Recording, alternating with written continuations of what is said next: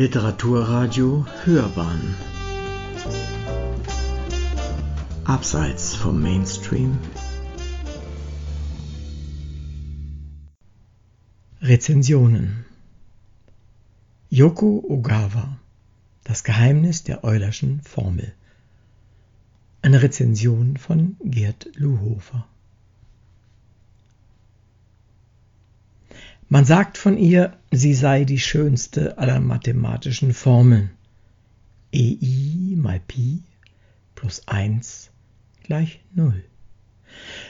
Kurz, sie ist prägnant und sie vereint sowohl fundamentale Größen der Mathematik, die Kreiszahl Pi, die Eulersche Zahl e, die imaginäre Einheit i, die neutralen Elemente für Multiplikation und Addition, die 1 und die 0, als auch fundamentale Rechenoperationen, die Multiplikation, die Addition, die Potenzierung, diese genauer Eulersche Identität genannte Formel ergibt sich aus der allgemeiner gültigen Eulerschen Formel e hoch i y gleich Cosinus y plus i Sinus y für den Spezialfall, dass y gleich Pi ist.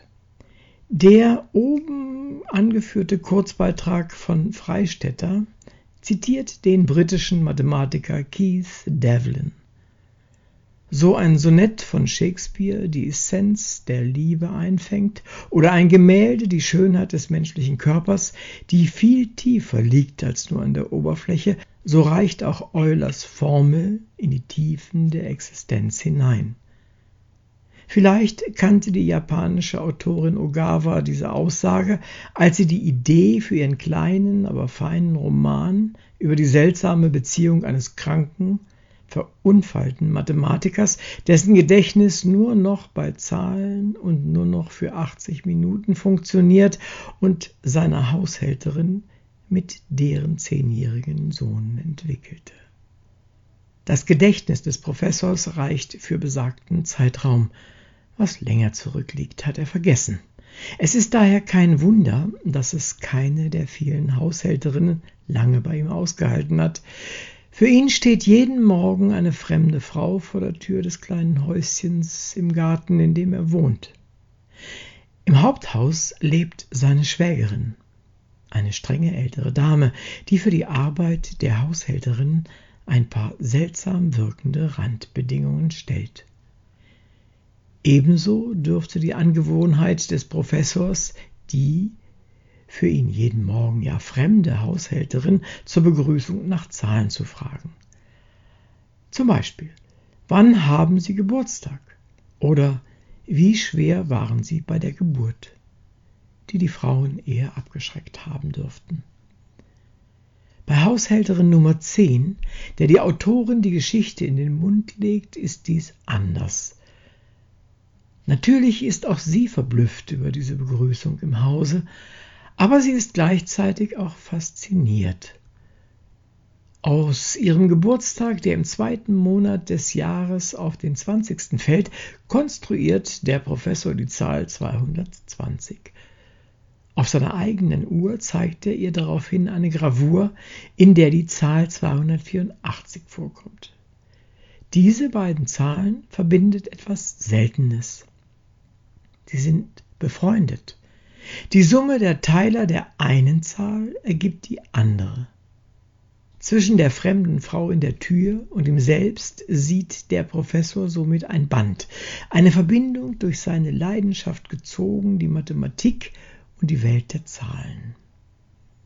Aber auch die einfache Haushälterin ist fasziniert von dem, was hier dieser seltsam aussehende Mann, dessen Anzug mit Zetteln gespickt ist, die ihn an alles Mögliche erinnern sollen, bald sollte auch der an sie erinnernde Zettel dort hängen, voller Begeisterung geklärt. Was zählt, ist die Intuition, wie ein Eisvogel, der jäh in den Fluss hinabtaucht, wenn nur kurz eine Rückenflosse aufblitzt. So muss man auch die Zahlen erfassen.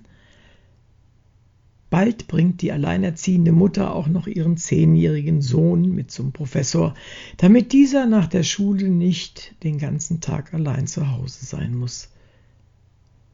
Der Professor ist begeistert. Der flache Schädel des Jungen erinnert ihn an ein Wurzelzeichen. Wurzel aus. So nennt er ihn Root. Und er schließt den Jungen sofort in sein Herz, und auch der Junge kann den alten Mann gut leiden. Intuitiv findet er sogar manchmal besser den Zugang zu ihm als seine Mutter. Beide jedoch können gut mit dem vergesslichen alten Mann umgehen. Man hat das Gefühl, sie haben die Fähigkeit, ihm wieder Lebensfreude zu vermitteln. Dabei hilft auch eine zweite Leidenschaft des Professors, die er mit dem Jungen teilt, die Begeisterung für Baseball. Die des Professors ist freilich seinerzeit stehen geblieben. Er schwärmt noch für Enatsu, einen der besten japanischen Baseballspieler aller Zeiten, der jedoch zur Zeit, in der der Roman spielt, das ist 1992, schon seit einigen Jahren nicht mehr aktiv ist. Dabei bemühen sich Mutter und Sohn für ihren Schützling die Illusion aufrechtzuerhalten, dass Enatsu immer noch in seinem Team spielt. Ein Höhepunkt ist ohne Zweifel der gemeinsame Besuch eines Spiels der drei, doch ausgerechnet bei diesem Spiel wird Enatsu geschont und kommt zum Leidwesen des Professors nicht auf das Spielfeld. Außerdem setzt dieser für den Professor sehr anstrengende Besuch des Spiels eine Ereigniskette in Gang, die ihre Folgen zeigen sollte. Problematisch ist das Verhältnis zur Schwägerin des Professors. Im Licht der Entdeckung, die die Haushälterin eines Tages macht, könnte man vermuten, dass ihr die sich entwickelnde enge Beziehung des Mannes zu seiner Haushälterin nicht gefällt, ja sie möglicherweise sogar eifersüchtig ist. Als sich dann jedoch das Gedächtnis des Professors weiter verschlechtert, die Zeitspanne der Erinnerungen sich weiter reduziert und er schließlich in ein Heim muss, arrangieren sich die drei, die Schwägerin, die Haushälterin und der Sohn. Letztere besuchen den Professor noch lange Jahre bis zu dessen Tod. Das Geheimnis der Eulerschen Formel ist ein leiser, einfühlsamer Roman mit vielen Zwischentönen. Er ist ein Roman für eine besondere Beziehung zwischen drei Menschen, von denen einer einer Eigenschaft verlustig gegangen ist, die wir normalerweise als selbstverständlich für unsere Existenz ansehen, die uns zwar im Alltag hin und wieder im Stich lässt, aber deren existenzielle Bedeutung uns nur klar wird, wenn wir Geschichten lesen wie diese hier. Das Vermögen, uns zu erinnern, uns die Vergangenheit wieder ins Gedächtnis rufen zu können bedeutet dies doch, dass wir eingewoben sind in ein Netz von Beziehungen, von Ereignissen, die wir mit anderen Menschen teilen, die uns einbindet in ein Leben. Sind diese Erinnerungen nicht mehr zugänglich wie beim Professor, dann ist uns sprichwörtlich der Boden unter den Füßen unserer Existenz weggezogen. Jeder Mensch, dem der Professor begegnet, ist für ihn ein Fremder, von dem er nichts weiß und von dem er nie etwas wissen wird, außer den Momentaufnahmen eines in 80 Minuten getakteten Lebens, in dem die an den Anzug gehefteten Merkzettel nur schwache, äußerst schwache Krücken sind. Ogawa beschreibt auch sehr sensibel, wie man mit solchen Menschen, und sie begegnen uns allen ja im Alltag in Person von dementen Personen, umgehen kann. Nein, sollte mit großer Geduld, was das An- und Zuhören der oft immer wieder gleichen Geschichten angeht, mit dem Gefühl dafür, was eigenes Handeln für Wirkungen auf den Betreffenden ausübt. Als Kind hat Ruth da seiner Mutter noch etwas, nämlich das Unverstellte voraus, das noch nicht so sehr durch die Alltagswelt eines Erwachsenen beeinflusste Einfühlungsvermögen. Das alles schildert Ogawa in leisen Tönen, ohne sich dabei gefühlsmäßig auf Mitleid zu konzentrieren. Das Mitleid im Sinne von Mitfühlen stellt sich automatisch beim Lesen ein. Natürlich tut einem der Professor leid, und man hofft mit Mutter und Sohn, dass all das, was sie für ihren Schützling planen, diesem gut tut und schöne Momente beschert. Solche Momente erlebt der Professor, und das ist eine zweite Ebene des Buches durch die Zahlen und die Mathematik der Zahlen, sprich durch die Beziehungen zwischen ihnen. Früher ein hoffnungsvoller Mathematikprofessor, vor dem eine Karriere lag, ist ihm die Begeisterung dafür geblieben und wichtiger noch die Fähigkeit und die Erinnerung an seine Zahlen. Und wie schön der Gedanke der Autorin, dass sie ihrer Erzählerin die Fähigkeit zuschreibt, sich durch diesen kranken Mann ebenfalls für Mathematik begeistern zu können. Es kommt nicht darauf an, möglichst kompliziertes und geheimnisvolles zu entdecken. Die Schönheit einer Beziehung zwischen Zahlen ist das Wichtigste. Die Harmonie, die sich in solchen Beziehungen zeigt.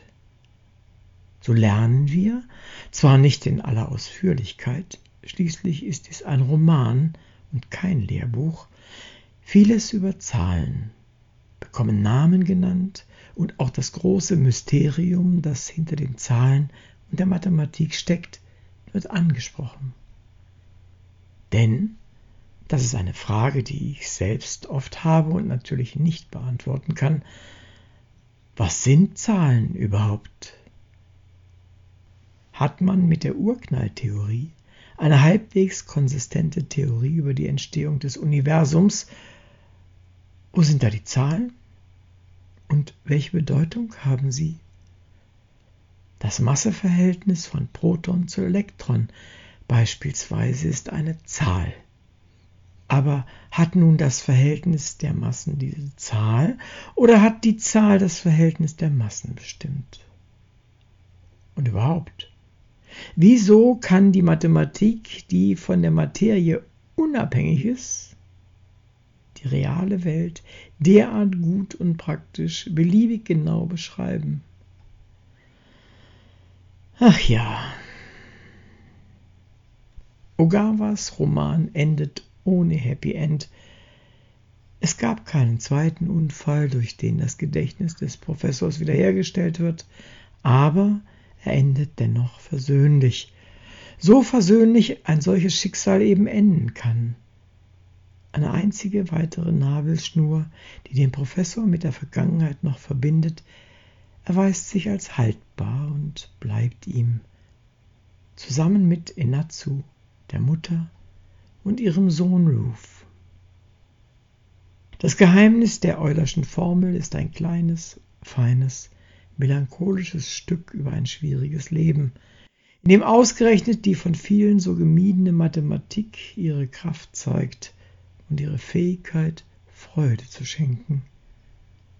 Ein kleines, stilles, Juwel ist dieser Roman. Sie hörten eine Rezension von Gerd Luhofer. Yoko Ogawa und ihr Buch Das Geheimnis der Eulerschen Zahl aus dem Japanischen übersetzt von Sabine Mangold. Es ist im Aufbau Taschenbuchverlag erschienen unter 250 Seiten. Sprecher war Uwe Kulnig.